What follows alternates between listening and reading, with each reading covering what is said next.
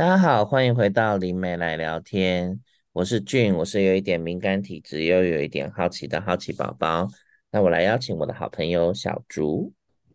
嗨，大家好，我是小竹，我是喜欢大自然，也很喜欢泡在大自然里，现在也很爱跟动物聊天的小竹。好，那我们来邀请我们的老师。大家好，我是黄华，我是小时候常跟无形朋友聊天，现在主要服务有形朋友的命理从业人员。好哦，我们这一集要来聊一下，就是关于胎记这件事情。嗯，对啊，是因为有网友留言嘛，对不对？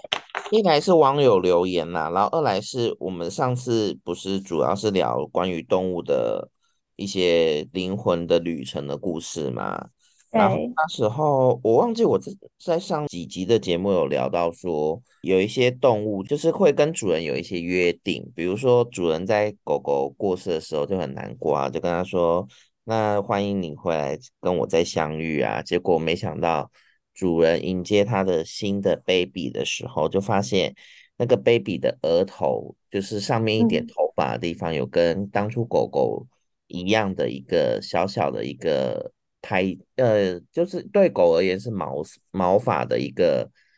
特殊的色块，对。嗯、可是，在小孩身上就是形成一个有点像胎记的部分嘛，对啊。嗯、然后我就想说，那这些故事就会让主人深信不疑，说这个孩子就是我之前养的狗狗啊。那关于这个部分，就会想拿出来跟那个、嗯、想跟两位一起聊一下关于这个胎神奇的胎记的部分。嗯，我我我的理解是这样子，我们的肉身跟灵魂是一体的，就是说，嗯、呃，灵魂会去重现，怎么说会？灵魂会把它认知到的，呃的一个呃，怎么说？灵魂会用它的认知去制造肉身，应该是这样说。嗯灵魂去制造了我们的肉身，所以呢，就是当灵魂对什么东西有个很深刻的印象的时候，它就会在制造新的肉身的时候，把这个东西也写进去，所以就会啊、呃、出现所谓的胎记的这样的一个状况。嗯、那除了胎记之外，其实还有很多其他的身体的一些。呃，记号啦，例如说痣啊，或者是凸起的一些肿块啊，或者是什么东西的，嗯、这个其实蛮常见的。它它可能是源自于它前世一个很深刻的记忆，所以它带到这里是在塑造肉身的时候，它就会把它写进去，这样子。所以每一颗痣也都是吗？呃，痣哦，比较会是出生以后没多久长出来的。哦，那个种。对啊，对啊，那种才算。所以呢，你说晒伤黑斑那个就不是，后天没有保养的不算。有些痣，可痣不都小小的，所以他以前是那个被针灸所伤是吗？就是他可能是为了提醒自己记得某些事情，或者说有一些他很深刻的记忆没有过去，哦、所以它就出现。所以呢，它呃，例如说。呃，像我有一个呃，像像我我有一个客户，就是他有我我先讲我那个客户的故事哦，就是那个客户他之前他来找我的时候，他就说他想要知道他的前世，然后呢。嗯。那他说，因为他总觉得他最近遇到了一个缘分，然后他觉得对对那个对象很熟悉，可是他们因为了一些现实的一些限制，所以没有办法走在一起，然后所以又觉得很遗憾，所以他他，然后他身上一直就是他就一直很想要就是知道他的前世，所以我就帮他看了他跟那个对象的前世，然后而且很妙的是，我把这个故事讲到最后啊，是他们其实是呃死于一场。呃，就是有点像是全整个家族被灭族哦，然后被被军队包围，然后整个家族的领地，他们那个宅院就是被灭族，然后大家都逃不出去，嗯、然后呢，就士兵会进来杀人，然后一边还放火，哦，然后呢，放火杀人，他就他他听到我讲这一段的时候，他就说，可是我觉得我应该不是被砍死的，我应该是被烧死的。然后我就说，我看到他是背后已经就是被劈了一刀，所以就躺在地上，然后身身下都是血。可是他其实还没有死掉，他是在一个半昏迷的状态，就感受到那个火一直烧，一直烧，然后他的腿好烫哦。然后他是在他最后应该说，我的腿好烫好烫，我我我我要被火烧到了。然后所以他那一次的结尾是这样，就一讲到这个，他就说，他就跟我讲说，是不是小腿的位置，是不是右腿？嗯、然后我就想说，哎、嗯，他为什么会这么直接的回应我？我说对，就是就是我看到的就是这样。然后他就他就站起来，把他裤管拉起来，他的那个小腿的部分哦，有一块巴掌大的一个胎记。然后，可是呢，胎记看起来有点像被烫伤以后凸起来的那种，呃，就是那种呃水泡的，哦、然后还有一点皮缩起来的那个那个样子，那个形状。可是摸上去是平的哦，嗯、都有点像三 D 的那种三 D 纹身。对，所以他就说，嗯、他就说，所以我一直觉得我有一世已经是这样被烧死的，是因为他从小他就有那个烧伤的那个那个。嗯，胎记，然后大家都觉得很不可思议，oh. 就是哎，怎么这个胎记怎么长得这么像那个烧伤的伤痕？但他的皮肤是完好的，完全都没有任何的伤口这样子，然后也没有凸起来。哦，oh. 嗯，所以灵魂反应在皮肤上，除了、嗯、除了这一部分，还会有其他类似的伤口吗？呃，它有时候是一个莫名其妙的一个组织增生，或者是一个肿块。嗯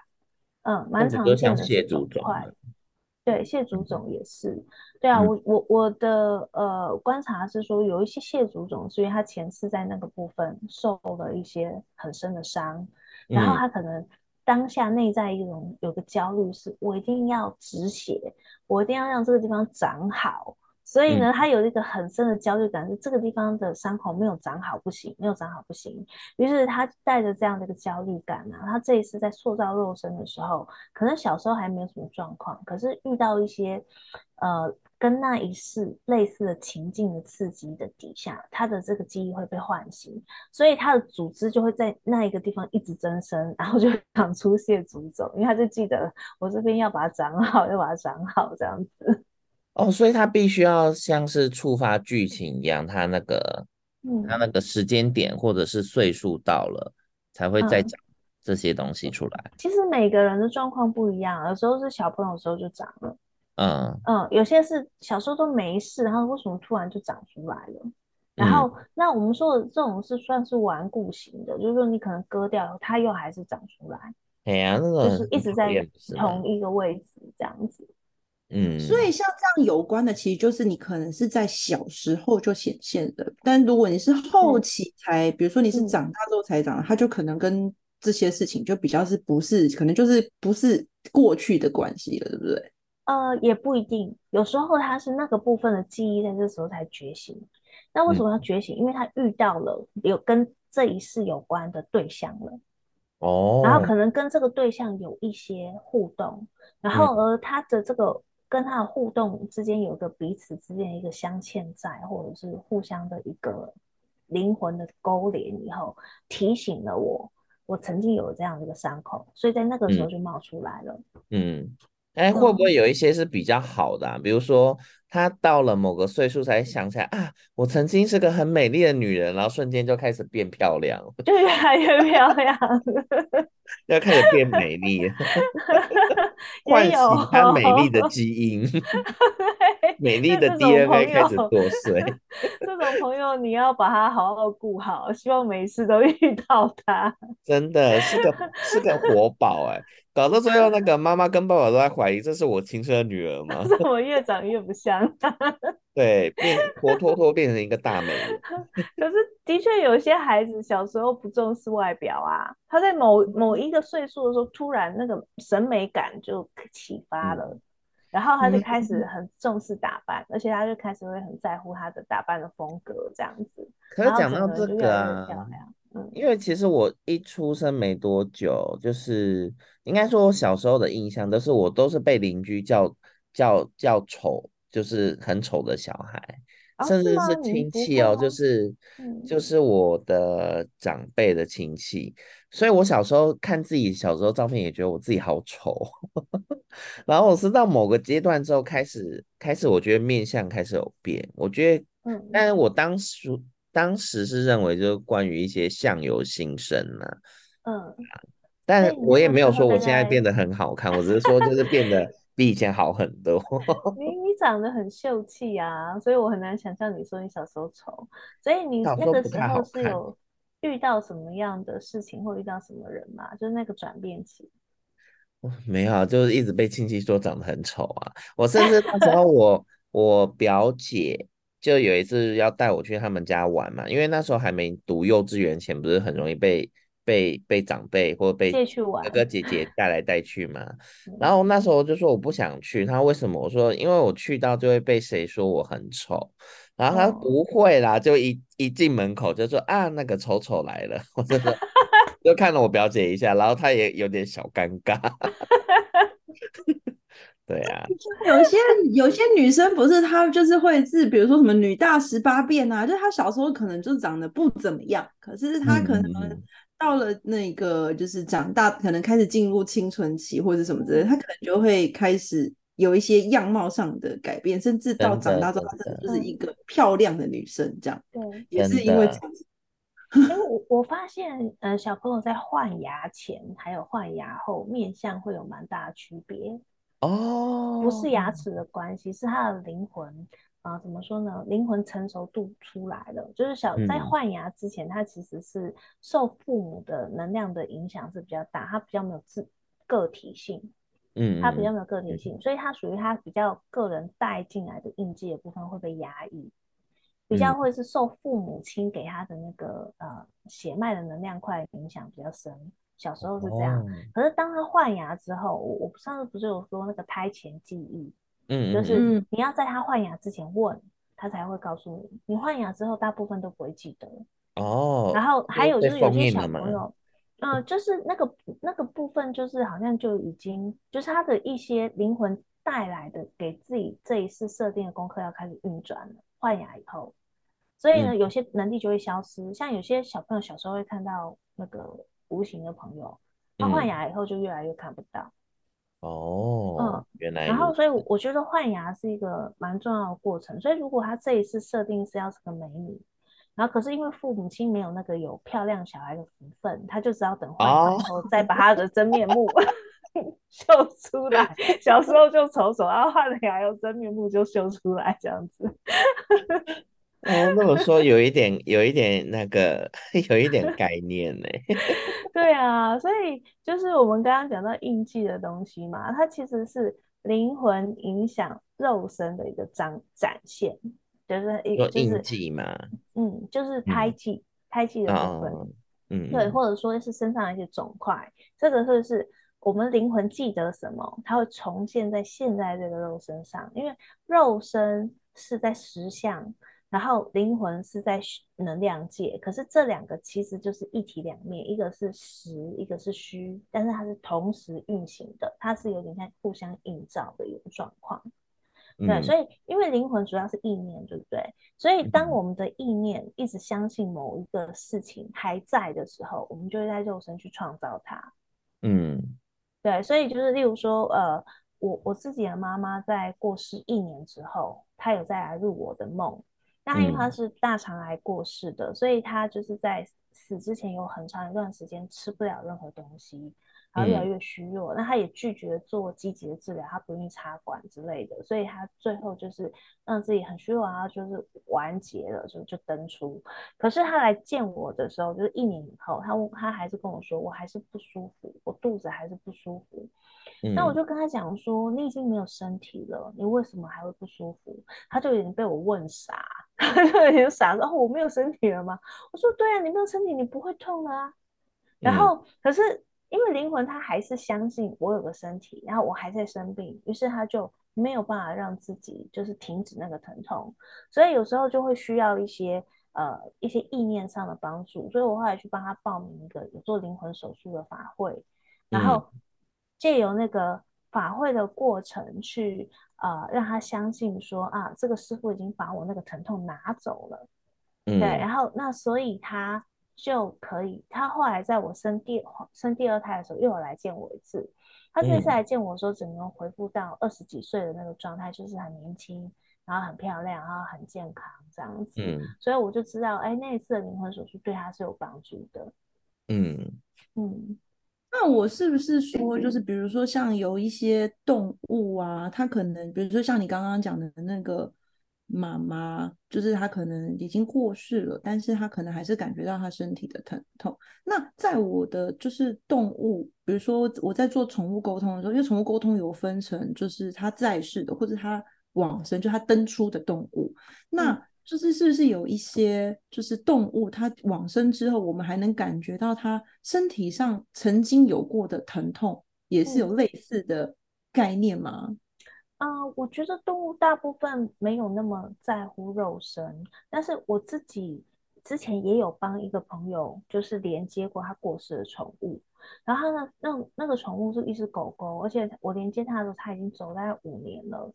可是这么久的时间，正常来说，狗狗已经早就已经走开了。可是我连接到它的时候，它还是跟我说它身体很痛。然后那我就说它全身都好痛哦，好像骨折似的那种痛。我讲到这个，它主人就开始哭。他说，因为那一天他带狗狗上街，因为他不喜，他不愿意帮狗狗绑那个牵绳，然后那狗狗跑到路上就被车撞死，所以他很自责，所以他还一直记得他车祸时候那种痛。但其实我觉得蛮离奇的，是说正常来说，动物对肉身没有那么大的执着。但是我我其实有发现，这个主人一直有个很强烈的愧疚感，就是他觉得是他没有把狗看好。嗯嗯，对，嗯。哦，那这样的确很有可能哦，因为比如说，呃，像类似我会感觉到相同的疼痛来讲的话，通常来沟通的主人啊，他都会问说，就是哦，我那个时候就是是不是没有把它顾好啊？所以他的疾病是不是因为这样，所以变得很严重啊？那他就是才会让他，比如说他的肿瘤就是。呃，他就主人就一直担心他的肿瘤，那那时候肿瘤其实就影响到他嘛，因为他会疼痛嘛。那主人就一直在担心他这一块，就说：“哎，你这里的疼痛感啊，有没有比较好啊？那我当初嗯、帮你做的这些事情，你是不是有帮助啊？”或者是你会不会埋怨我是不是都没有把你顾好？所以那份主人的担忧是不是就绑在了他的这个身体的疼痛感，同样部位的肿瘤的这个疼痛感，所以变成是我最后他在登出的时候，我在跟他连接的时候，他也把这个主人的情绪的担忧跟他的这个疼痛感又绑在一起，所以可能我们在做沟通的时候，我觉得瞬间连接到他的时候，他讲到这件事的时候，我就会觉得哦，他对对对，他他是不是曾经因为怎么样，就是这。比如说在肚子上有一个肿瘤，所以他现在很痛，这样子，嗯，类似这样的意思吗？我觉得是呃，人类的那个执念会提醒动物说，你还有个身体，然后你的身体是生病的，哦、或者是你身体是受伤的，所以是主人灌输给他这样的一个提醒，他就会想起来那个痛，所以呢，他就会在灵魂去模拟那个痛，嗯，所以这个时候你去跟他就是跟他沟通的时候，他就会传递这个疼痛给你。哦、嗯，可是如果今天他很放得下的时候，如果你没有太担忧他，他其实会忘记他有身体，因为其实我觉得动物这个部分比人类洒脱的很多，嗯、因为人类真的是啊、呃，我们的灵魂太复杂，然后执着也比较强，嗯、所以呢，而且人类对于肉身的认知的这个执念是比较，我们灵智比较。比较完整嘛，所以我们就会哎去记得自己有个身体。可是狗的话，或者是猫，它们其实对于肉身的观念是很淡薄的。它们其实，例如说，它肚子里有一个痛，它不会无时无刻觉得自己肚子痛，它只会觉得它吃了食物以后胀胀的不舒服。嗯，它它理解事情的方式是这样，就是它有在痛的当下，它才会觉得啊不太方便、不舒服，这个身体不好用。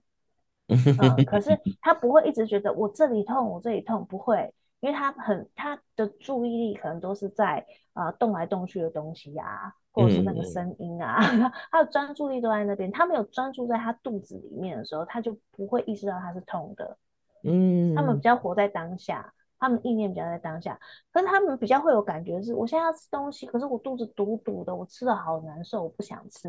可所以我问那个还有肉身的动物的时候，他们都会跟我说，他们跟我讲的比较会是这种这种方式，就是我每次吃东西都不舒服，所以我不想吃这样子。可是他不会告诉我说。嗯啊，可能我胰脏怎样？我我 他不是用上帝视角 X 光，然后去定位说我有这什么胃溃疡，他不会讲这种东西，他只会形容就是胀胀的啊这样子。对，的确，因为比如说我在跟沟动物沟通的时候啊，他们的确就不会去讲说，他们顶多是跟我讲，我就是哪里痛，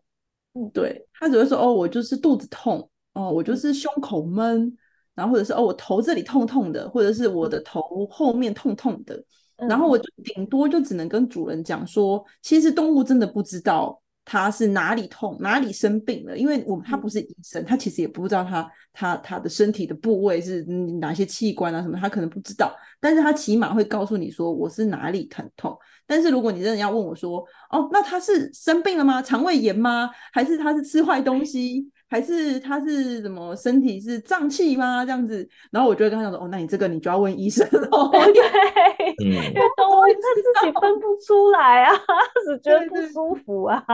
对对，对，他只会很简单的告诉我说，哦，我就是这里痛痛的，或者是我就是手痛痛的，我脚痛痛的，我的肚子痛痛的。那顶多告诉我说，哦，我就是。它会让我感觉到，就是我这是上面痛痛的，还是下面痛痛的，还是背是上面手臂痛痛的，还是脚的大腿这里痛痛的。但是你要问我说啊，你是拉伤吗？还是你是真的肌肉里面有什么问题吗？还是你骨受伤呢？就是 那不知道。对对对对，除非说他真的有很明显的，他就是割伤，或者是他可能就是真的有皮外伤，我们比较明确的感觉到。嗯、可是。那是因为我们人知道它这里有皮外伤，可是你如果问动物说：“哎，你有觉得你这里有皮外伤，你会痛痛吗？”他说：“哦，我就是痛痛的啊，但我不知道为什么。”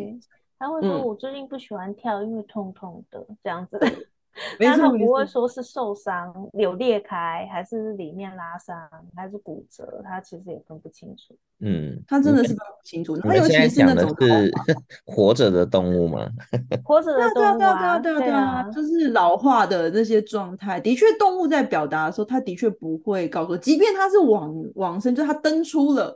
他即便告诉我他疼痛，他也不会告诉我说我是肾脏疼痛还是 肝脏疼痛。他就是一个。模糊的感受，所以因为他连在活着的时候，他的对这个疼痛的理解都那么淡薄，所以当他已经没有身体的时候，照理来说，他不会太执着他哪里有个受伤，或者是哪里有个病痛，他其实应该照理来说他是不该有这个执着的。可是有一种可能是，他的主人每一次想起他的时候，在都在担忧他还在痛，所以会提醒他的灵魂说：“你这个地方是有问题的。”他就会想起来。他想起来之后，之后呢，就是他会让自己的灵魂去创造那个疼痛。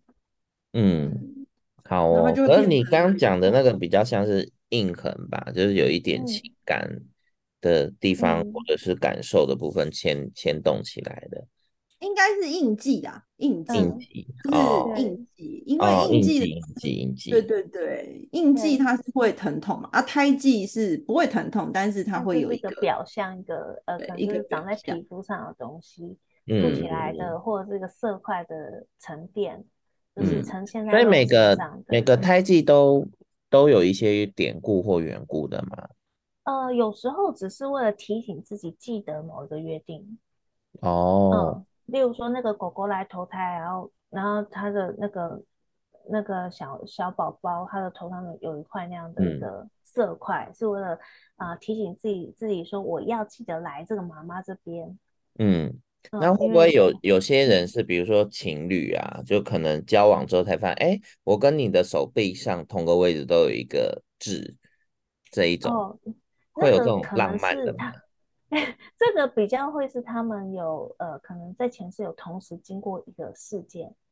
嗯。嗯，同时，然后那我刚刚说的那个就是有烫伤的那个客户啊，他的他那时候的遇到的那个对象，我说当时我看到他是呃被人家背后砍一刀，那个男生是被人家砍一刀，哦、然后我一讲到这个，他就倒抽一口气，他说因为那个男生每次都是我说的那个位置常常都在痛，嗯。对，然后那是他是说，就是他只要工作一累，就是那个位置痛，可是怎么检查都检查不出原因来。然后尤其是跟这个女生相遇之后，他这个疼痛就越来越频繁，这样子。嗯，对，他可能是因为他看到了这个女生，然后忆起了那个前世，所以那个疼痛就一起伴随着醒过来了。嗯，对啊，这样讲起来那个东西就比较像印记了嘛。对，就是它其实是有点提醒我们要去啊、呃，记得哦，我还有一个未了的心愿，或者是我还有一个没有完成的遗憾，所以呢，我就用这种突发性的疼痛的方式去提醒我们自己。嗯，对。那还有一些那个呈现在皮肤上这种不会疼痛的，它可能就是一个状态的展现，这样子。嗯嗯，好哦。那我来讲一个那个跟印记跟类似胎记，因为它其实是蟹足肿，然后有一点关联的一个小故事。好了，嗯嗯。就是之前我去日本就有认识一些朋友嘛，然后那时候我我主要去日本可以畅行无阻，也是因为我有个日本朋友，他中文跟日文是很精通的，但他本身是日本人。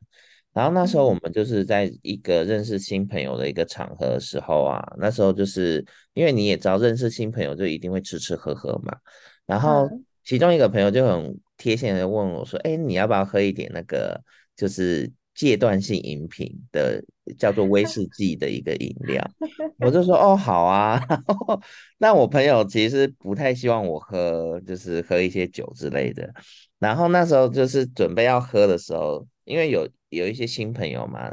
然后我朋友就突然间就是突然间不知道哪根哪根神经连接在比较神奇的位置上，他就说哎。欸他会，他会读前世今生，他有这个能力哦。就是那个每次都喜欢在你吃东西的时候突袭你的那个。对，因为那时候我就准备要喝下我的威士忌了，然后我就把杯子放下来，我就哦好，我 说那有谁要看的吗？因为我喝酒之后就不做这件事了。然后呢，他就因为新朋友这种比较害羞嘛。他就说：“那你可以就是上帮我看跟我比较有关的一些前世嘛？”他就问的很客气，是一个是一个女生。我那时候看完之后，我就发现她身上在衣服盖住的某个位置，那个位置不太好讲，就是有一点就是隐秘性，就是他在某个位置有一个伤口。我就问他说：“你这边会不会不舒服？”我一指出那个位置的时候，他就吓到了，因为他没有让别人知道他那边有伤口。但他那个伤口属于蟹足肿，然后他就说他其实就是以前就是不小心就长了那个蟹足肿，然后一直手术都没办法好嘛。那你也知道，女生就是衣服脱下来才是重点啊，你衣服就是 你懂那个 意思吗？就是对啊，虽然说平常可以盖起来，可是有时候就是你亲密关系的时候那个嗯。会有点疙瘩嘛，所以他其实还蛮在意的，所以他基本上。没有让其他朋友知道，然后他就说他那时候就是他就不知道为什么会长这个，然后他自己去一些神社啊，也很容易就是一进到神社没多久就开始哭了，然后他就问我什么原因嘛，我就跟他提大致的原因就是他曾经为了要保护一群就是小朋友，那时候是日本的战乱战乱时期。所以他就是要护着小朋友的时候，他其实那个位置是有中箭的。那中箭了之后呢，他并没有当下就死掉，就是他还是有成功的保护那群小孩，只是他们最后躲起来的位置就是比较像在神社或者是佛寺的位置，所以他在那边就是也撑了一段时间才离开。可是那个伤口就是带给他还蛮大的一个痛楚，因为毕竟。以前的医疗没那么发达，你又中中了一箭，而且又、嗯、又不是射在四肢，就是射在比较就是躯干的位置，所以他那个疼痛就是就那个记忆就有带个带着他，所以我就觉得说这个东西就比较，当然跟胎记不太一样了，可是我会觉得跟灵魂显化在表皮上的那个呈现就蛮像的，不过我会觉得它有带。有蛮多的是跟情感层面有的东西，那有可能他有一些情感层面的东西，我当下没有读出来很细的部分，因为我会觉得可能有一些是跟他自己当时的一些情跟情分有关的那个缘分有关吧，所以我会觉得那个伤口会让他记得那么仔细，我觉得也是有一些关联的，对啊。这是我的一个小故事，因为我会觉得那个就跟前面提到，就是皮肤会产生一些蟹足肿的部分，就还蛮有一些相呼应的。嗯，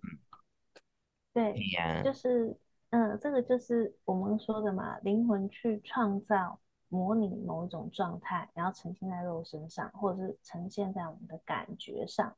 所以其实我觉得要能够，我觉得我我常常觉得啊，人要跟动物学洒脱。嗯，他们就是呃有点呃有点迷迷糊糊的什么的，可是他们其实就也可以让自己活在一个很健康的状态。就是有时候也很好玩，就是你忘记你有个痛，它就真的就不痛了。真的。呃，这的确是，比如说像有些来做宠物沟通的，他那时候，比如说，因为有些主人他其实是会在他主他动物即将要登出或者他开始有生病的时候，他就会来跟我做沟通。比如说他想要问他他的呃狗狗啊或者是猫猫啊要怎么治疗啊，这样治疗对他是不是有用的啊？那他有需要再去开，他有想要再开刀吗？还是他觉得他这样就很好？那他就是，或者是说，他有想要再继续治疗吗？还是他就这样子，就是很很简单的过完他剩下的时间就好？那我觉得那时候，如果他们有特别来问这件事情的话，主人的状态他其实就会比较放得下，因为他会觉得我我我有问过他的意愿了，那我也知道他的状态了，那他也做。他跟动物一起做了一个这样子的决定，所以可能最后他走了之后，他主人想要关心他的时候，的确就比较少发生说他会让我觉得他哪里痛哪里痛，他反而有时候还会在离开的时候，他就会很轻盈的呃跟我说哦，我很好啊，我都没事了，这样子就是不用担心我，这样我在这里一切都好。我觉得那个就会有很大的差别，因为可能呃主人在他的动物过。登出之前，他就已经跟他做了一个很圆满的一个放下的事情。对，那他就在主人的心里面，我觉得他也会比较不会去挂念说他的动物当初是不是我对他做的不够啊？那我对他做的嗯是不是不足啊？或者是我应该要更对他做更多的治疗？我觉得当那个主人的这些的东西比较放得下的时候，那个动物啊，它脱离的那个状态啊，它会更。更轻盈，更更轻松，就是这种有被主人连接，或者是有被主人照顾，或非常关注他的状态，我觉得那个状态就会减低很多。哎，嗯，所以宠物公公司的工作，我觉得这个部分就很有意义，就是说让主人跟动物一起去商量它的要怎么样离开，很有尊严的离开，然后也让主人有一个。放下的，就是有原谅自己的一个空间，就是哦，不会一直觉得自己做的还不够多这样子。那他只要就是能够利用就是宠物沟通师作为桥梁去做一个双向的互动啊，他自己放得下，然后也可以让这些往生的这些动物可以走得比较啊、呃、轻松一点这样子，嗯。但我觉得这件事也很有趣哦，就是假设啊，它真的就放下了，比如说主人对它这件事情放下，我觉得有时候啊，动物在主人放下的那一刻啊，它有时候都会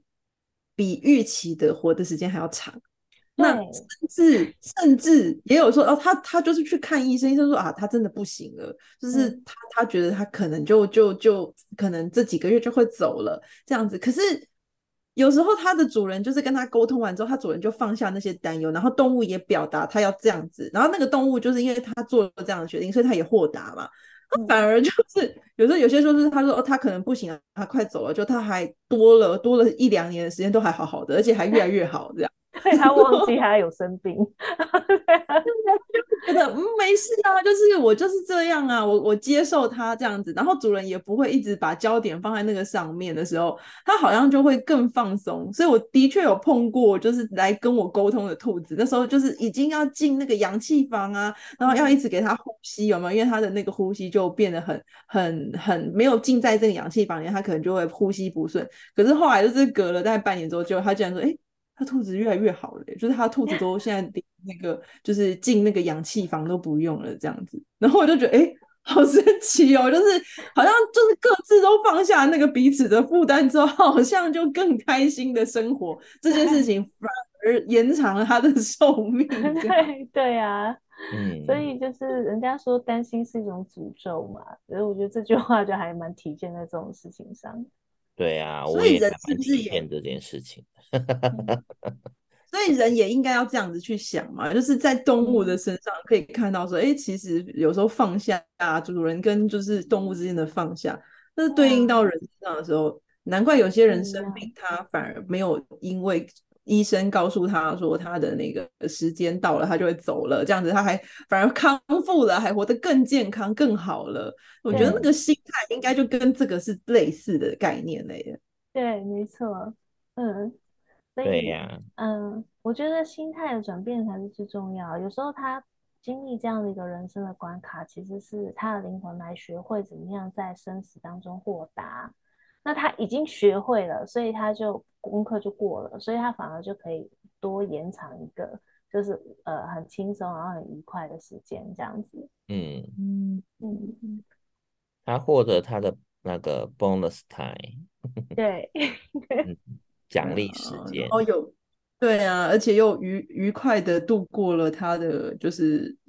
就是他他的那个后面这段时间。对啊，其实这类的故事真的蛮多的，我之前在脸书有看到，所以我会觉得，